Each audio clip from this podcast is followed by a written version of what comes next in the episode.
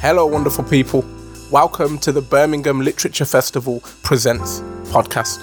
I am Casey Bailey, former Birmingham Poet Laureate, and I was delighted to be one of the guest curators for the 2022 Birmingham Literature Festival. For the next few weeks, we're going to bring you some highlights from last year's festival for you to enjoy whenever you'd like. You can subscribe to this podcast feed and get the new episodes as soon as they're available. This week's episode features two people with unique insights into the UK justice system. Wendy Joseph, KC, sat on cases in the Old Bailey for decades. In that time, she also mentored young people and tried to demystify the way justice is served in this country. Dr. Shahid Yousaf is a prison doctor who has worked for most of his career in Birmingham prisons with the most violent inmates. They were joined on stage by Olwyn Brown.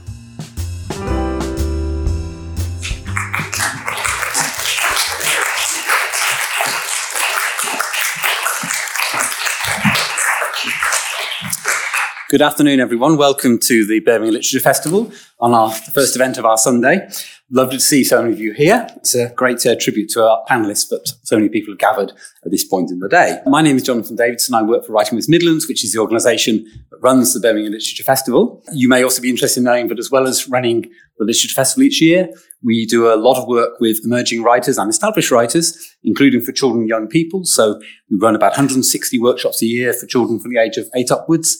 And we run a program for emerging and established creative writers and various other things. So if you are interested not only in hearing our guest speakers, but in your own writing, then please have a look at our website and hopefully you'll find something of interest. So my uh, job is very simple this morning, this afternoon, I should say, is to welcome you to thank Arts Council England for their continued support of Writing West Midlands and the Birmingham Literature Festival, and to thank the rep for making it possible to use these lovely venues. I will be saying a few words at the very end to direct you to the book signing table and so on. But before we do that, we're going to have a wonderful conversation. So I'd ask you to welcome, please, um, Olwyn Brown, who is going to be chairing the event with Wendy Joseph KC and Dr. Shahed Yousaf. Thank you.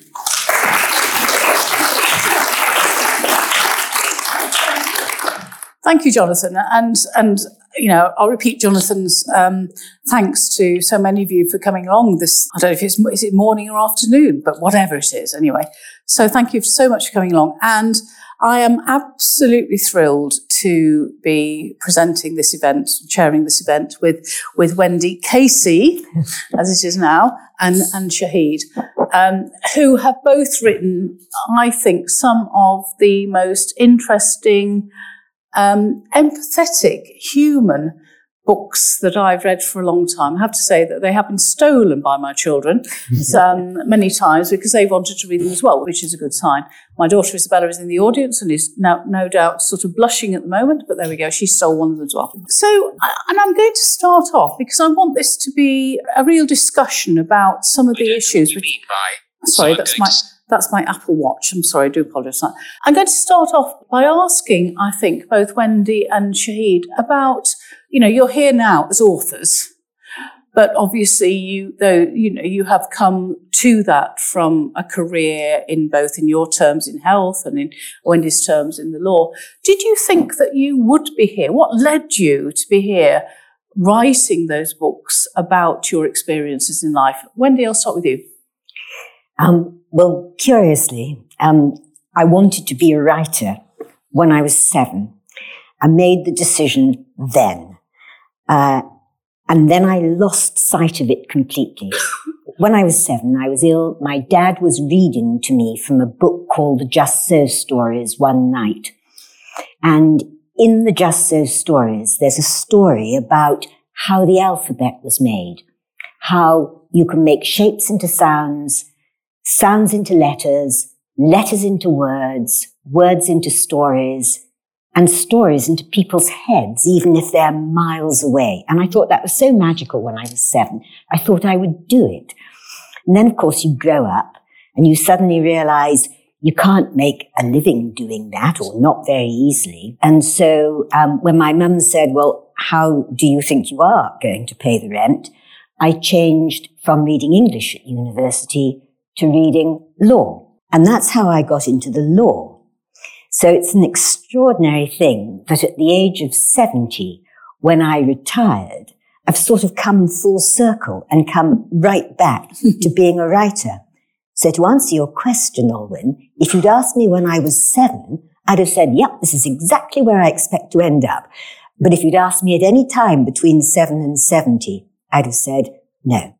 And and when you that's really that's really interesting, Wendy. And when you were writing your your when you were thinking of being a writer, did you think that you were going to be writing about the experiences that you have had uh, in your in your role as a as a judge? No, that came about completely um, by coincidence because of lockdown. As well as being an ordinary judge, um, doing the day job, I was also what was called a diversity and community relations judge, which meant I spent a lot of time with people who didn't understand the system and wanted to. Mm. School children, lots of work with um, those who were mentally unwell, lots of people who came from diverse backgrounds where they felt excluded by the system. When lockdown came, I couldn't do any of that. Mm. I couldn't have the children in. Uh, I was out of London. I had the door locked and I thought, you know what? I'll write about it instead. And so I began to write the stories about what happens in a courtroom in the way I would have explained it to the children and to others if they'd been there. And of course, all stories are about people. Yeah. You know, whatever you write, whether it's fiction or fact or yeah. whatever, they're all about people, aren't they? All stories are about people. Those those those common threads that, that are within us always. Yeah. I think. Yeah. And Shahid, how about how about you? Did you think that you were going to be an author when you set out? What what yeah. what what brought you to to write your book? So, if you'd asked me when I was seven, I would have said I um, I would like to be a writer, artist, doctor, um, and so, in that order. In that order, yeah. Um, and so, um, even before studying medicine, I was writing. So, I write short stories, flash fiction, novels. Um, and I've been painting as well. Um, and then obviously medicine took over, but I always had the interest in writing. Mm. Um, and I never thought I was going to write. I didn't think the two worlds were going to come together mm.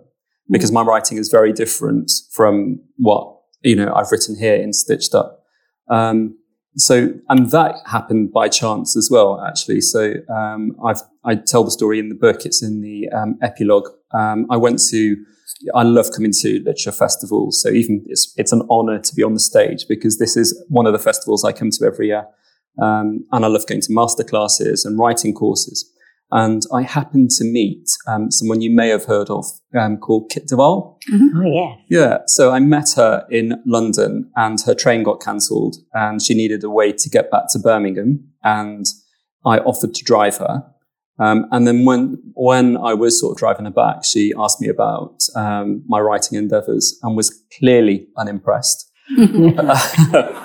probably correctly. Um, and then she asked me what I did. I said I'm a doctor, and she said, "Oh, that's interesting," which I don't often get. Uh, and then she said, "Oh, do you know any prison doctors?" Which was really extraordinary because you know we're a rarity even amongst GPs. So I'm a general practitioner you don't often meet uh, a prison mm-hmm. GP. Um, and then I said, yes, I am. And then I told her my story, which is the book. Hmm. Okay, so that's how you, that's how you started off. And I think that one of the things that, and, and I do urge any of you who haven't read these books to buy and, and, and read and read these books because they are extraordinary. I think that one of the things that comes out of both of both both of your books in different ways, because obviously the you know you're coming at it from different perspectives, is the is the issue about how do people get to where they are.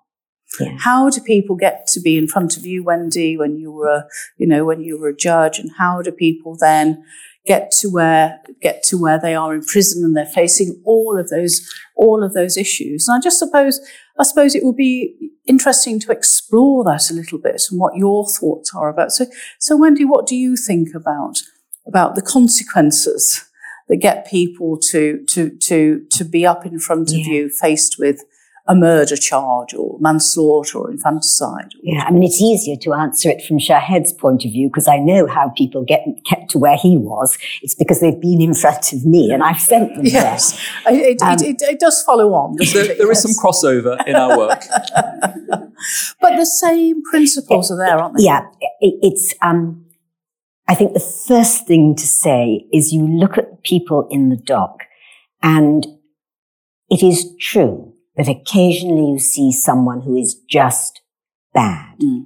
and you just know this is a dangerous person and whatever you do with them, they are always going to be dangerous. Mm. But you know, there are so few of them.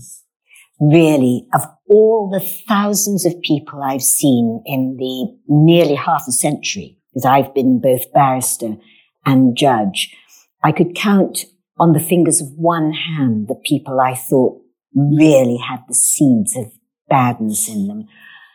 Most people get into a dock because they get into a way of thinking that sort of inures them to doing wrong. They, they come to think of doing wrong as fine, as being okay. And once you're into it, it just gets worse and worse.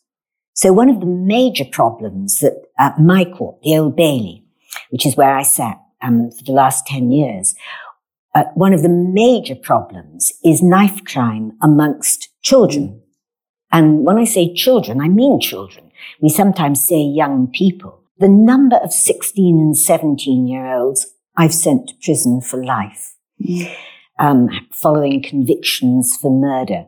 And they are young people. But you know, if they were yours or mine, we'd say these are children. And they are without the maturity to think through what they're doing. Now, of course, a, a, child stabs another child for the very simple and obvious reason he's got a knife in his pocket. Well, there was you an awful situation, wasn't there, in, in where was it, in, in, in Lincolnshire, where, yeah. you know, 15-year-old was stabbed outside? Yeah. And I saw it all the time. If you're not carrying a knife, you can't do it. However angry you get, however much you lose your self-control, if you haven't got a knife on you, you're not going to stab someone. And the question of why kids carry knives, it's something people say to me all the time. And, and I usually give this answer. If there was one simple answer, mm. you wouldn't be asking me the question. We would have sorted it out a long time ago. There isn't a simple answer. No. There's many, many complex reasons why different kids end up carrying knives for bravado, because they want to commit crimes, because they're frightened of other people who are mm. carrying knives, because they want to show off. You know, the knives they can buy on the internet these days, they're not, they're not kitchen knives. There's Bowie knives, things they're carrying, yeah. they're carrying knives that are designed to kill. Mm. They're designed to kill animals with all the etchings and carvings and the, and the metal punched out of them so that when they are put into a body, they come out more easily. Mm. You know, these are n- knives which are designed to kill, but they are um, status symbols amongst the children. And they're so easy for them to get these days. So for any problem like the carrying of knives, there's a multiplicity of reasons why kids or older people mm. get into doing it. Mm. And, um, you know, we'd all like to think it isn't our children who do that. But I always think it could be anyone's kid who did that.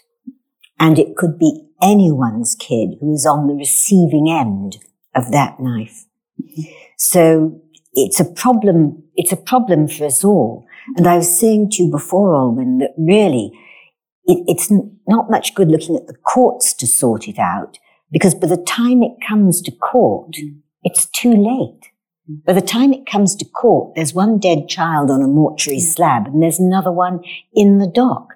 And there's nothing in the universe a judge can do to put that right. No, abs- absolutely, Wendy. And, you know, and I can recall I was saying to you, you know, before that I don't know if any of you have seen the Inside Man series that have been on where uh, Stanley Tucci's character says, we can all be murderers, you just haven't met your person yet. And I think that there is, I mean, very few of us, thank God, would be murderers. But of course, we don't know what could happen today or tomorrow or the next day, and which would, which could move us into a situation that we didn't anticipate at all that we would be in. So, so Shahid, I mean, and of course you're dealing with people then who've been through, been through the, the, um, the court environment. And, and so what, what, what do you, what do you find with your, with your patients? Because they are your patients, aren't they? Whether they're prisoners or not, they are your patients. Yes. When they, when they come to see you, what sort of, what sort of environment do you think that they, that they, that they have? And how does the environment that they've been brought up in then take itself forward into what, what you're facing when you see them as your patients in prison as a Yeah, GP. so I, I'd echo what um, Wendy said about it's not for the court to fix a broken system. And it is a broken system. So 75% of people who are in prison are there for non-violent crimes. So obviously Wendy works in the High Court and the Old Bailey. Um, so those cases are few and far between. The vast majority of people that we see in prisons are there for fines and drug possession and things like and that. And do you find do you find that, that the prison environment encourages violence amongst people who are not violent before? So, um, what keeps a prison safe is prison officers. Mm. When you have adequate numbers of prison officers, um, violence will be controlled, and that's violence from prisoner on prisoner, prisoner on staff. Um, and when those numbers are cut, it becomes a violent and dangerous And of course, they have been cut a lot over the last 10 years or so, haven't they? Uh, Absolutely. So um, I've been working in prisons for 10 years, and um, the book covers my first year of working in prisons, which was when we had, uh, so in 2010, we had the first set of cuts that came in, um, and that was through the coalition government, and then it was carried on. So we cut the prison budget by about a third, and it was prison officers and staffing that formed the majority of the budget. And then we saw violence. So over the past 10 years, um, I can only speak to my, what I've witnessed. The violence went through the roof.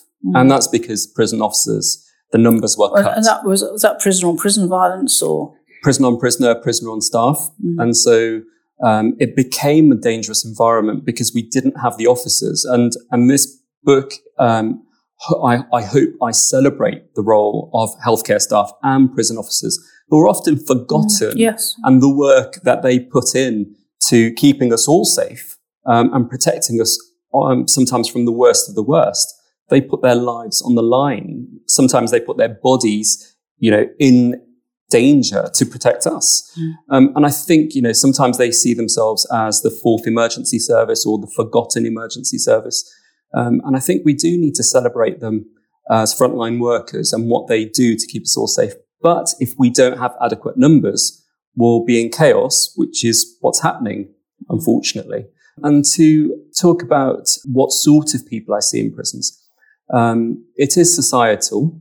So we do see a higher proportion of people who've had a background in care homes. Yeah. We do see, um, I think, approximately 70% of people report having mental health issues. Yeah. And if they didn't have mental health issues coming to prison, they're probably going to develop them. It's a brutalistic situ- situation. It's a, it's a brutalizing experience. So even if you went in with a mild or moderate mental health issue, um, it's, it's going to be impacted and worsened. And is, is there treatment there for mental health issues? Yeah, so I was very ignorant before I went into working in prisons and I kind of fell into it. I was always wanting to be a homeless GP and work with a homeless community. And so I found that with the homeless community, they would commit petty crimes in winter so that they could be in prison where it'd be warm and they'd have food. Yeah. Um, and that's, I followed my homeless patients into prison. And it was a new world. I wasn't aware there were paramedics, there were mental health teams, forensic psychiatrists, uh, dental technicians, dental therapists, dentists, chiropodists, podiatrists, GPs, nurses, healthcare workers. There's this entire infrastructure looking after the 88,000 men, women, and children we have currently in, cus- in custody. I wasn't aware of that. But a lot of the people that we see who have got mental health issues are going to be sectioned, have been sectioned, are in the process of being sectioned, and need to be in a mental health unit, which we don't have mm-hmm. because we've lost 70% of the mental health units. The community beds aren't there. So we do see people in prison who should not be in prison, mm. unfortunately.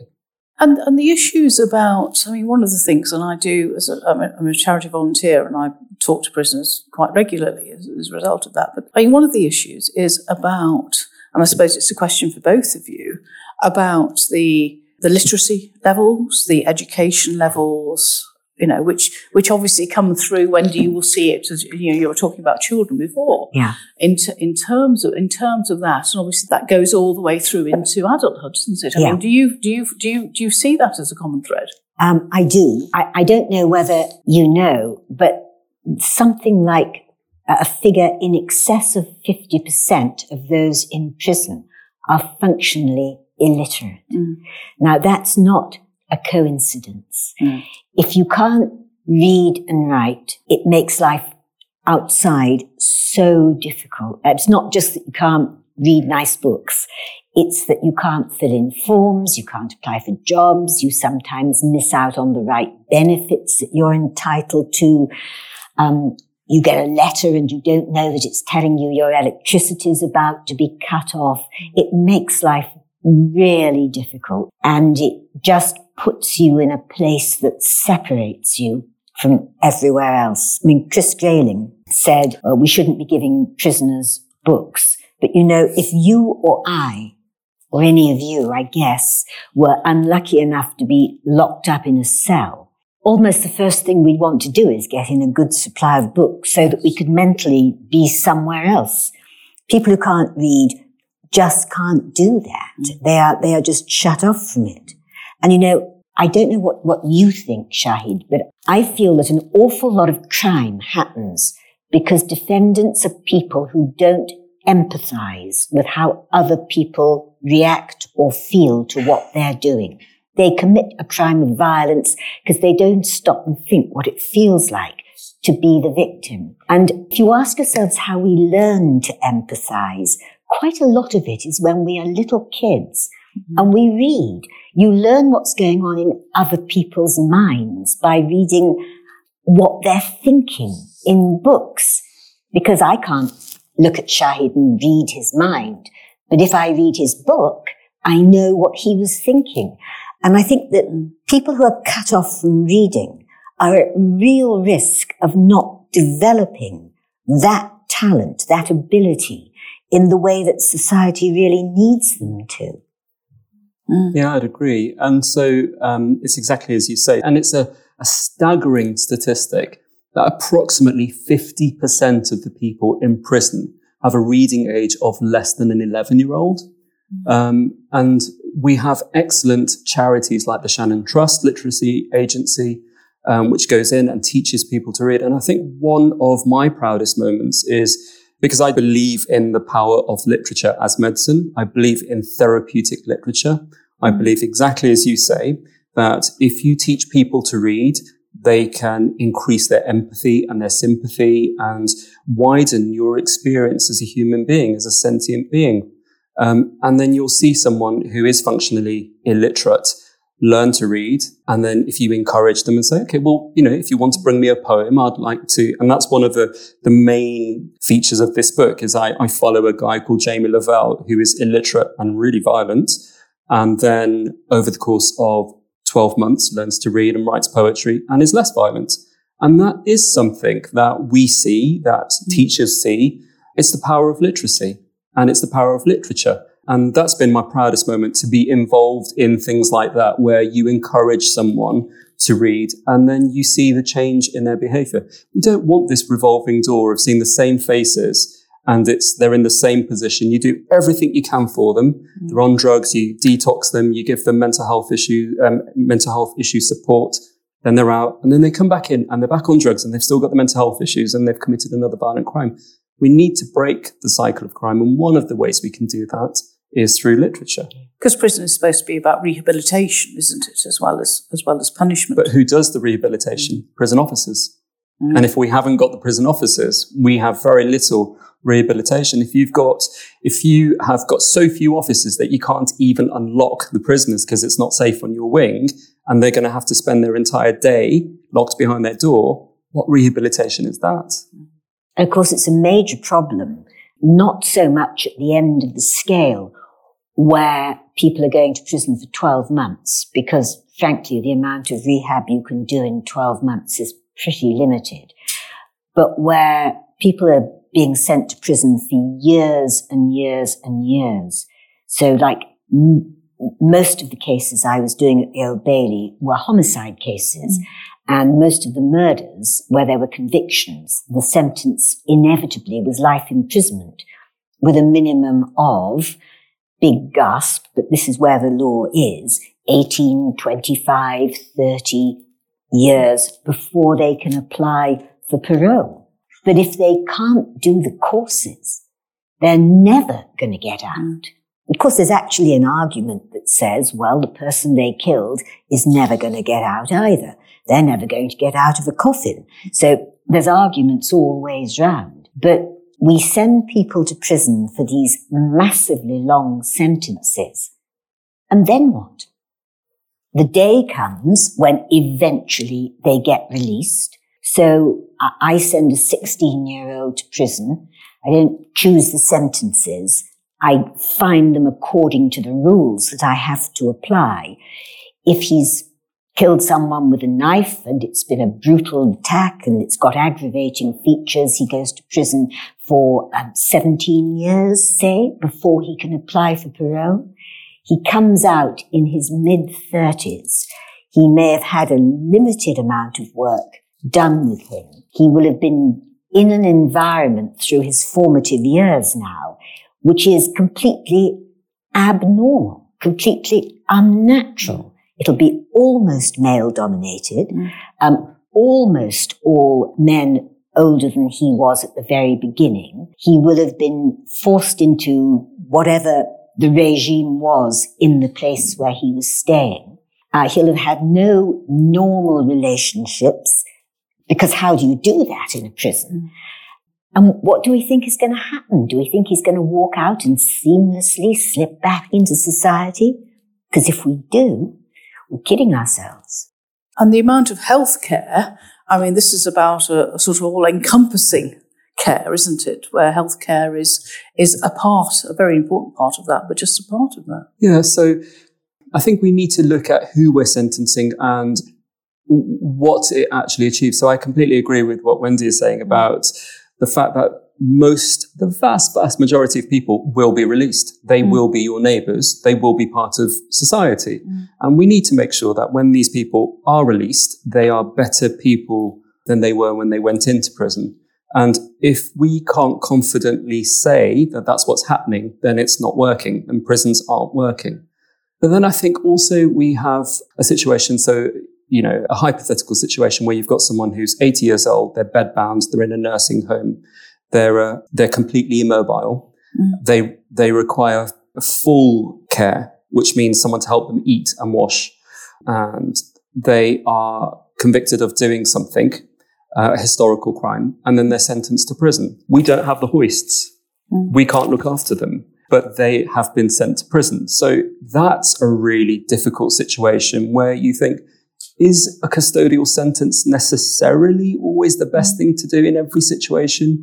Or could we consider non custodial sentences or other ways of managing it? Because we are not a hospital. We don't have hospitals in prisons. That there isn't 24 hour care. We don't have hospital beds. They are cells which are locked up at night and then unlocked in the morning unless there's an emergency. So it's not like hospital. We don't have, you know, we can't give drips, for instance we don't always have access to all the equipment. And I remember in your book, you know, you you you had some of your medical equipment taken away from you yeah. because because they the prison officers felt it was it was dangerous. So no watches.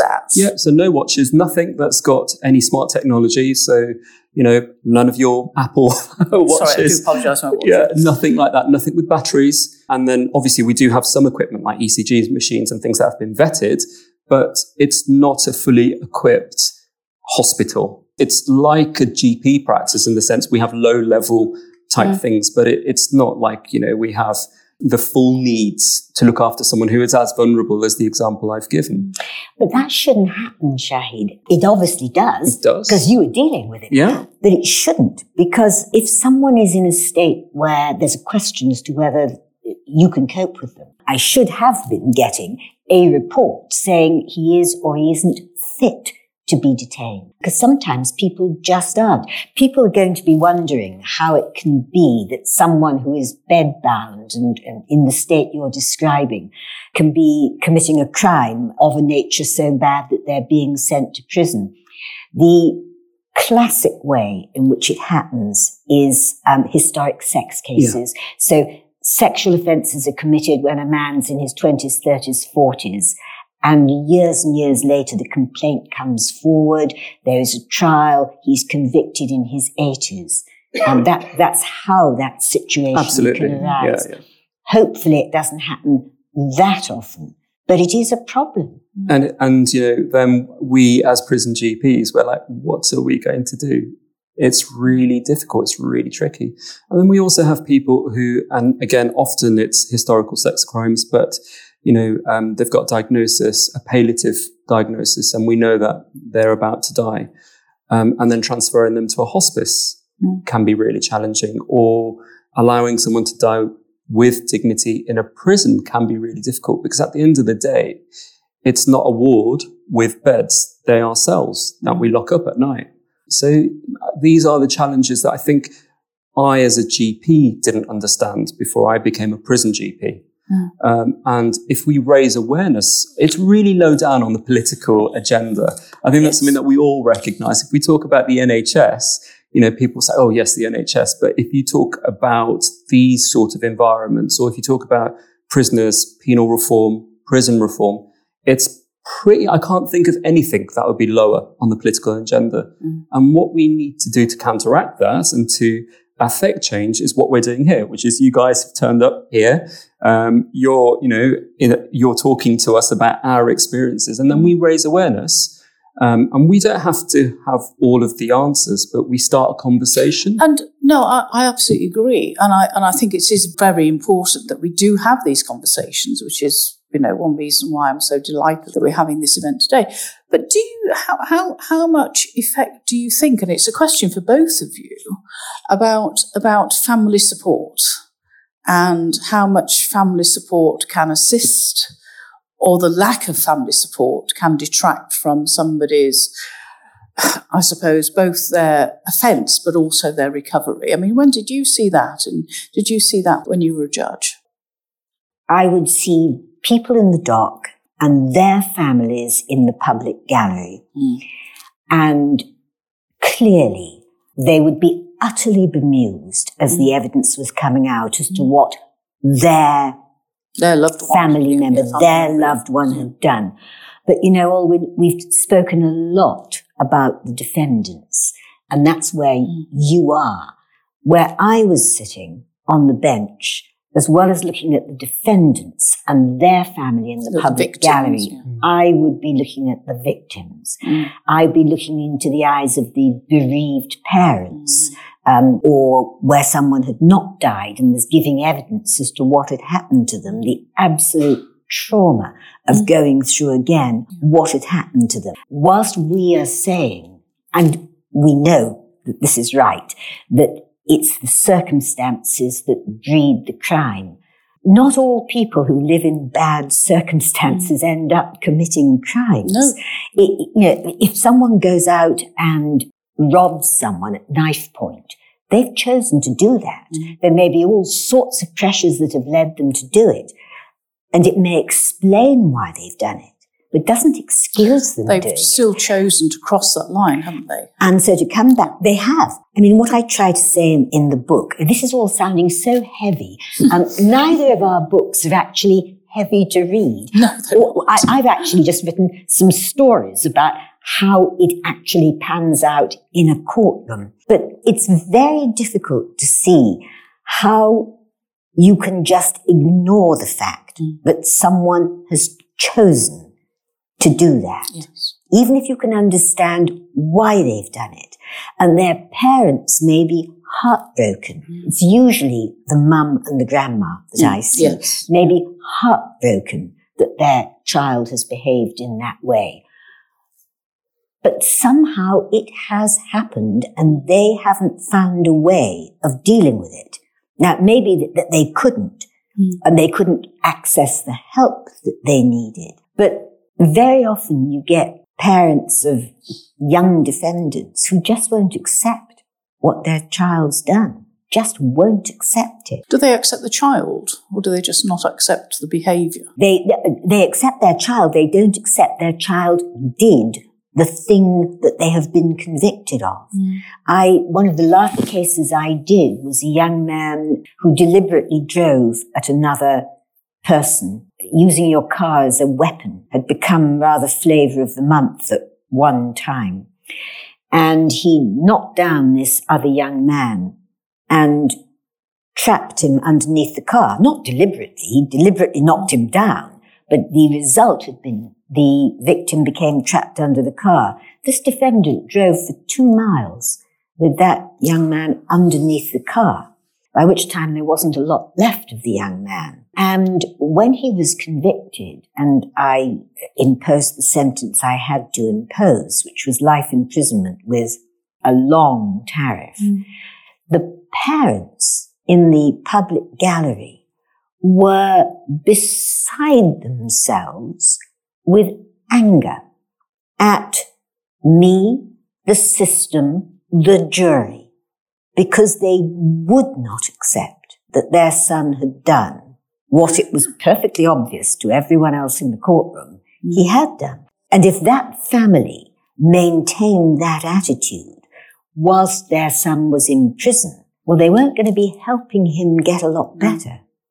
No, that's that's that's very that's very obvious, isn't it? Because because people do, I think, by and large, although it's a it's a generalisation, the people that they love and respect, their opinions are so important to them. Yeah. How about how about you, Shahid? Yeah, so I think one of the one of the questions I get asked a lot, and it's and it's um, the opening line to the book is why would anyone want to work with thieves, murderers, and rapists? Mm. And it's a really and it's a really important question. Um, and if I know what my patient has done, it can be really difficult to have unconditional positive regard Yeah. and to see them in the best light. So to protect myself from that, I try not to know what they've done, which is relatively easy in a prison because we have access to their healthcare records, but all of their prison records and their crime is on a different computer system called NOMIS.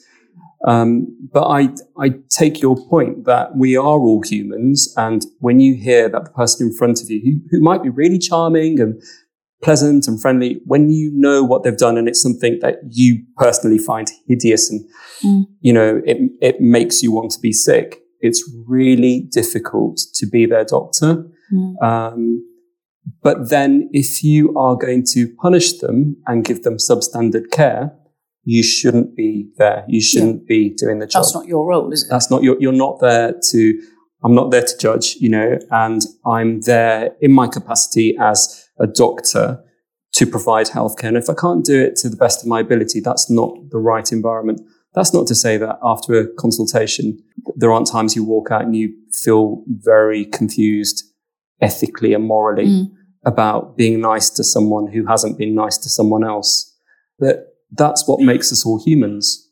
If I was a robot doing my job, then it would be different and I wouldn't be giving of myself. But that said, those cases are few and far between. The vast majority of people that I deal with haven't committed things that I would find as morally repugnant. That's not to say that I like what they've done Mm. or, you know, I think, oh yeah, I could have done that. No, you know, they have crossed the line. As, as we've said, they've crossed the line and it is wrong. But some of the things that you hear are really, you can't, you can't forget them. No, I understand that. I just want to, to ask one more question, then we go into questions from the audience. This is to give you a, a chance to prepare your questions, audience, okay? Oh, because it's something that you touched on, um, Wendy, which I think is really important, which is the victim. Yeah. Because all crimes have a victim. Sometimes the victim is sadly dead. Sometimes it's a it's a it's a different sort of sort of crime, but all crimes have a victim. And I suppose what I'm going to ask you is about what sort of role you feel that the victim and the effect on the victim has in terms of the role that you had, Wendy, and that you that you have, Shahid, around around dealing, and you touched on it just before, really, in terms of what what, what people have done, in terms of how you feel. Do you think the victim has enough voice? I suppose is what I'm is what I'm saying here, because I know exactly what you mean about the the, the ashen faces of the of the victim's family. So there are all different sorts of victims.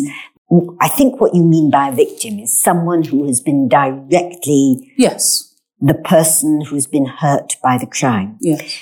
So almost everything that I did at the Old Bailey had either a dead body or a nearly dead body in it. So by and large, I was looking at not the person who had been the victim, but their family, but the family.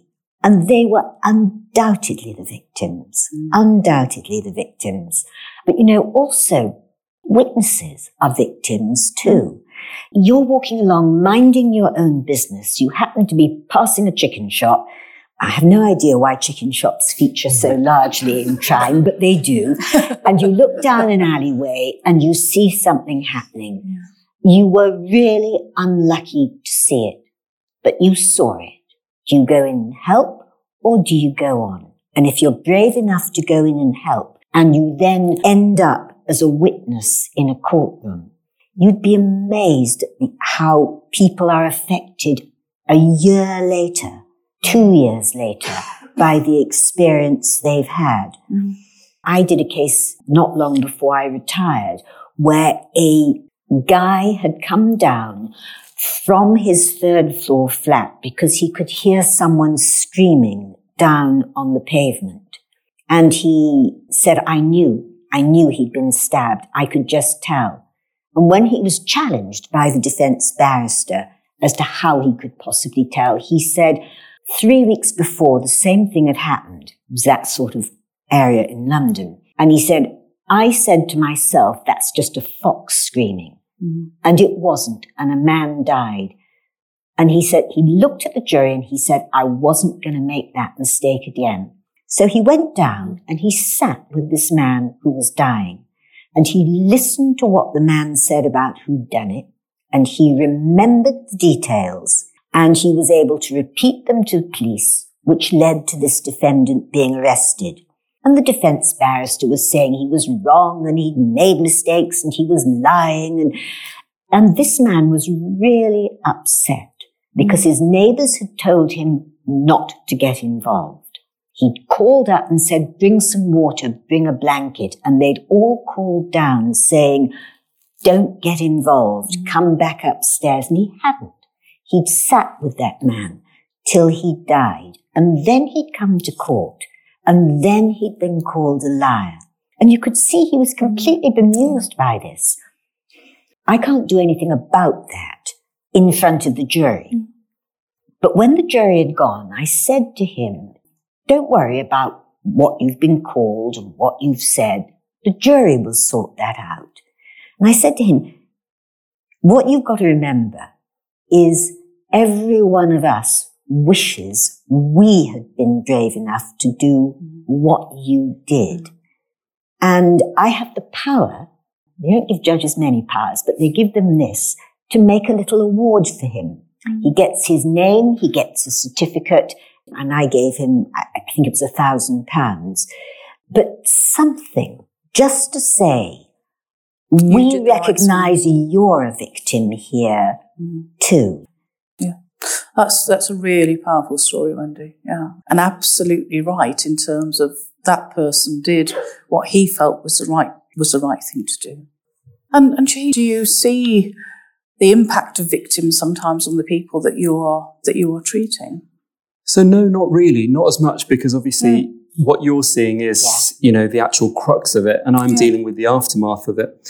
I, think sometimes when um, you have a process where the victim can come in mm. and speak to people and say, "This is what happened to me," and it's not necessarily to the people who have been involved in in the crime that affected them, but if they give a testimony or, or a witness testimonial, you do sometimes see prisoners afterwards to say that really affected me and I hadn't really thought about it. And again, that thing that we keep going back to about empathy, yes, um, which I think is really important, and which is why we wrote our books is to show you what our worlds are like, so that you don't So when we're walking through our days, you walk beside us. But I think empathy is something that we really, in these difficult times, we really need to concentrate on. Yeah. Okay, right. Now, questions. There's a lady there in the in the middle. Okay, thank you. Hello, hiya. First of all, thank you for a really fascinating discussion. I just wondered because recently we've had quite a few books that have been very acclaimed that have focused on imprisonment, incarceration. I'm thinking The Nickel Boys by Whitehead and A Brief History of Seven Killings by Marlon James. So I think I was just interested in your books and if you were influenced by any fictional representations of imprisonment, court systems, because obviously it is something that is quite prominent at the moment. So I was just interested in that relationship between that side and the writing and your experiences in these books. Um, so I think crime and crime podcasts and true crime are really having a moment. And they have been for a little while. I think when you look at, so something that, to answer your question, something that I quite enjoyed was Serial, which is the podcast from America. And there's been developments with Adnan having been released as a consequence of the evidence that was brought yeah. up in Serial. So that was one that um, I've really enjoyed. And, and I've done a few podcasts myself related to crime, things like that. So yeah, it is something that I'm interested in. And I think but as I was saying earlier, I never thought I was going to write this book. I write gothic horror sci-fi, which could not be, you know, it's diagram, di- so I'm getting tongue tied just thinking about how different it is. It's almost like a split personality. So I wasn't going to write this book. And yeah, it's really fascinating how it's having a moment and how hopefully what this means is that it will go up the political agenda a little bit more when people, when more people are showing an interest in crime and punishment. It could lead to positive changes, which was what we need as a society. Wendy? Yeah, what I did, because it just wouldn't be right to, to take actual cases and tell, tell people's names, that would be a, a cruelty that um, I couldn't justify.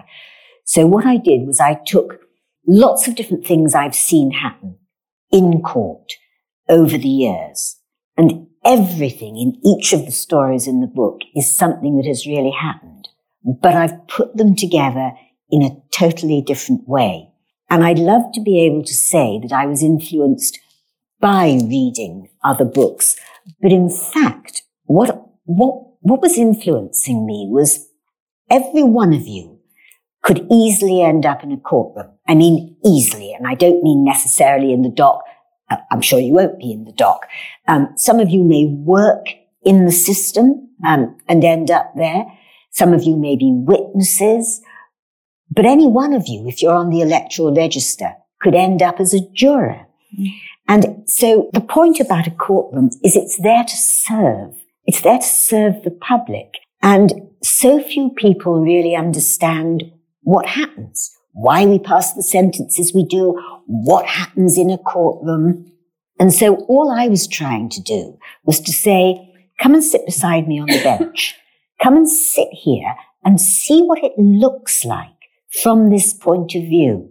Watch the things that are happening as they're happening in front of me and tell me if you think I got it right. So, so I wasn't really looking at it from that point of view. But I do have to say that what it has triggered me into doing is to reading a lot more of those sorts of books, and I'm loving it. Okay. Right, next question. Over there. Yeah, so I think I was curious really in terms of obviously it's very, I work in social work. So I think to give a bit of a context, it's very easy to sit and say, this is wrong about the system, that's wrong about the system. But I was curious, there's bits where I look and I think, oh, I wish we had a system that was more similar to so and so or that involved more of this, more restorative practice. I wondered if that was something you'd experienced in your roles. Um, yeah, definitely. So, if we want reform if we want to follow success stories, which is what we all want, we could follow what they're doing in Scandinavia. So, for instance, in Norway. So, our budget, the way it works now, is our prison budget is approximately 5 billion. And recidivism or reoffending, the price of that is approximately 20, 20 billion. So we've got something wrong if we're spending more, four times the amount of money on the effects of the crime rather than the crime itself. And what Norway did is that they switched it around. So they spend a lot more money on rehabilitation, rehabilitating people, educating them, getting them a trade, and making sure that when you'll know this as a social worker, we release one or uh, one in six people to homelessness. What are they going to do? They're going to commit crimes. So this is what the Norway system sort of addressed. And that's what we need. And what they've done in uh, Denmark, Sweden, Norway is that they've ended up closing prisons. So it's a lot more money in the short term, but long term, it saves us a lot of money and it cuts down on the violent crime rate. And our violent crime rate in the UK has gone up every year since 2013, despite sending more people to prison than we ever have before. And we send more people to prison than any other country in Western Europe. So it's, it's clearly not working and it's so expensive. Yeah, I mean, it's a really interesting question and it makes me realize what a tiny little narrow bit of the market I, I've been functioning in because you're working with people um, at one end of it all and you're working with people at the other end of it all. And I'm just in this little place in the middle. And not only that, you're dealing with whole, both of you with whole tranches of people who will commit all sorts of crimes. Whereas I was only really dealing with very, very serious crime. But what's interesting is if you look at the sentencing guidelines, they don't say it's all about rehabilitation. Rehabilitation is one of about five things they list, but the principal one that they list is punishment. Mm-hmm. Now, you can understand that when you're dealing with murders but you do wonder about it when you're dealing with shoplifting, don't yeah. you? And it's because we are geared, I say we, the system, our system is geared right across the board to looking at punishment. And yes, we do look for non-custodial sentences lower down the range. So before I went to the Old Bailey, I was sitting at another court when I was a baby judge. I was sitting at another court called Snaresbrook. Very, very busy court. And I used to deal with much lower levels of crime. And one of the things I could do was to give someone a deferred sentence and ask him to come back every month for six months and tell me how he was getting on with his life, what he was doing. And it was fascinating mm. because I get to know them and they get to know me. And it was sort of, it wasn't exactly like a tea party. They had to come into court. They had to explain themselves, but they'd come along really proud. You know, one of them came along with a photograph of his new baby and it was a whole different thing that emerged from it. One of them, one young man who was on drugs, died and his dad came to court. I knew he had died. I was told he'd died and that he wouldn't be coming. And I wasn't expecting anyone to come. His dad came and got into the witness box and told me about how hard he'd tried, that he didn't want me to think I hadn't, he, that his son hadn't tried. Mm. It had just been too difficult. And I thought if I'd sent him to prison, he might still have been alive. So, you know, you do the best you can. Yeah. That's right, and I think there's a there's a theme, isn't there, about early intervention and the amount of money that's spent on. I remember hearing some statistics. I used to be a child protection lawyer about if you spend a pound on early intervention, you reap that a hundred yeah. times yeah. over, and Absolutely. of course, there's there's that expense. And, and forgive me, Olwyn, you reap it not just in money. Yes. You reap it in the saving of grief. You do. Mm. You do. Sorry, one more question, and then and then I think we probably. Um, Hello. Hi, I'm Steve. Hi, Steve. Um, two questions. One, voluntary volunteers. I've been a witness service volunteer for. Sorry, um, is that better? That's better. Um, volunteers. I've been a witness service volunteer for 15 years. I've also been uh, chair of governors of a primary school in a notorious area of Birmingham. So the conditions and issues that I've experienced are to do with education and very much finding solutions to people saying, I didn't know about that. And I was lucky enough to actually shadow a judge for a day, and I've done some writing about that as well. So the question really is could we encourage more people? Primary school pupils aren't allowed in court, I think, until they're 12, except if they're a witness or in their own special measures. But the questions I want to ask is do we tap the experience and expertise of volunteers enough in the law? And also, have we got that balance of encouraging those in education to literally go and visit, find out? Thank you.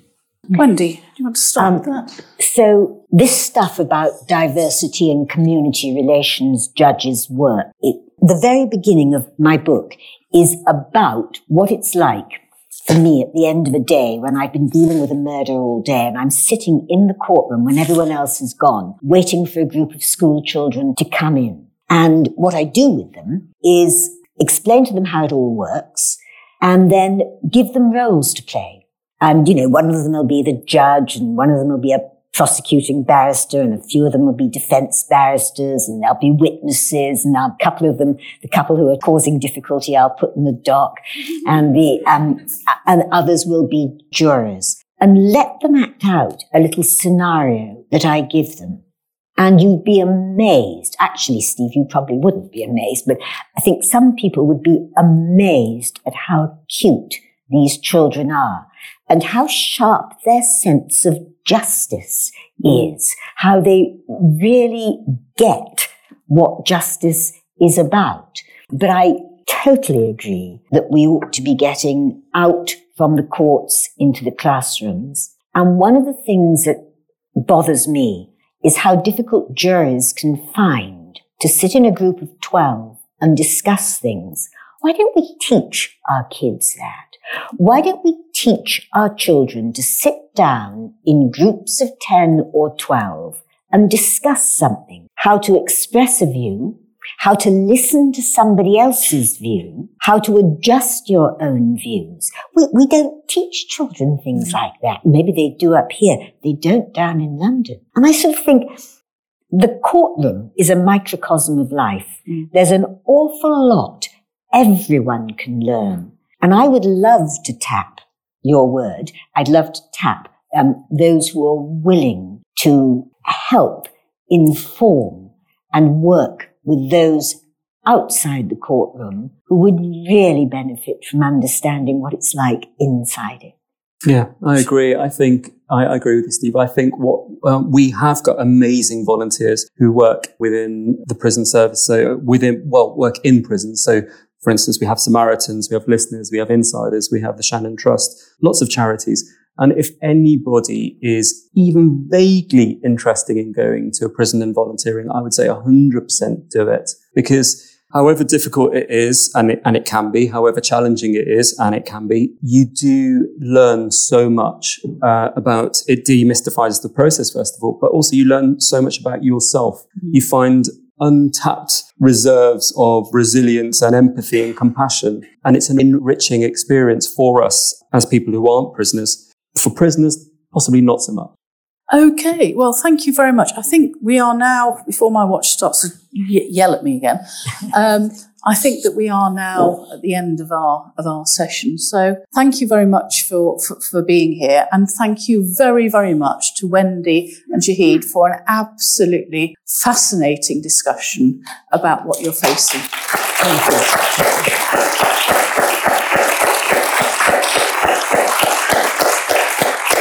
Can I, uh, can I just echo uh, Olwyn's thanks and to thank Olwyn as well for sharing it and to you for your questions. Um, I, have read both books and they are um, life changing in terms of our empathy and understanding, and I do commend them to you. And by strange coincidence, we have a bookstore outside with a lovely independent bookshop. We'll be very happy to sell you copies, and I know our two guest writers will be very happy to uh, to sign them. But let's just give one final round of applause for our wonderful. Thank you.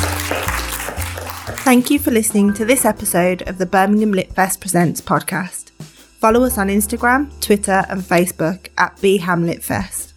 All information about the festival and upcoming events can be found on our website www.birminghamliteraturefestival.org The Birmingham Lit Fest Presents podcast is produced by 11C and Birmingham Podcast Studios for Writing West Midlands.